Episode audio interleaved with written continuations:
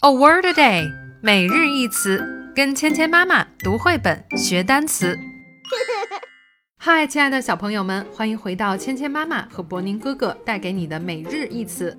Welcome to A Word a Day with Mia and Bo. 今天我们要学习的单词是 worm。 W O R M. Worm. worm 这个单词的意思是虫子， 通常是指那种长长的、肉肉的、会蠕动的虫子。 A worm is a long, thin animal that has a soft body with no legs or bones.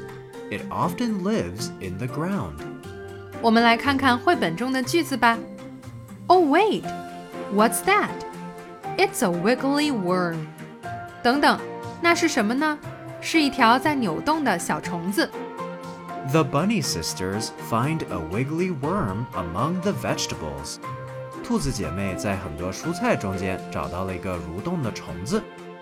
Bo, what happens if you find a worm when eating an apple? 如果你吃苹果的时候发现了一条虫子，会怎么办呢？ I'd probably swallow it for extra protein. Yum! 我会吞掉它来多吃点蛋白质，好吃。 接下来我们来练习今天的跟读作业。 What's that? It's a wiggly worm. What's that?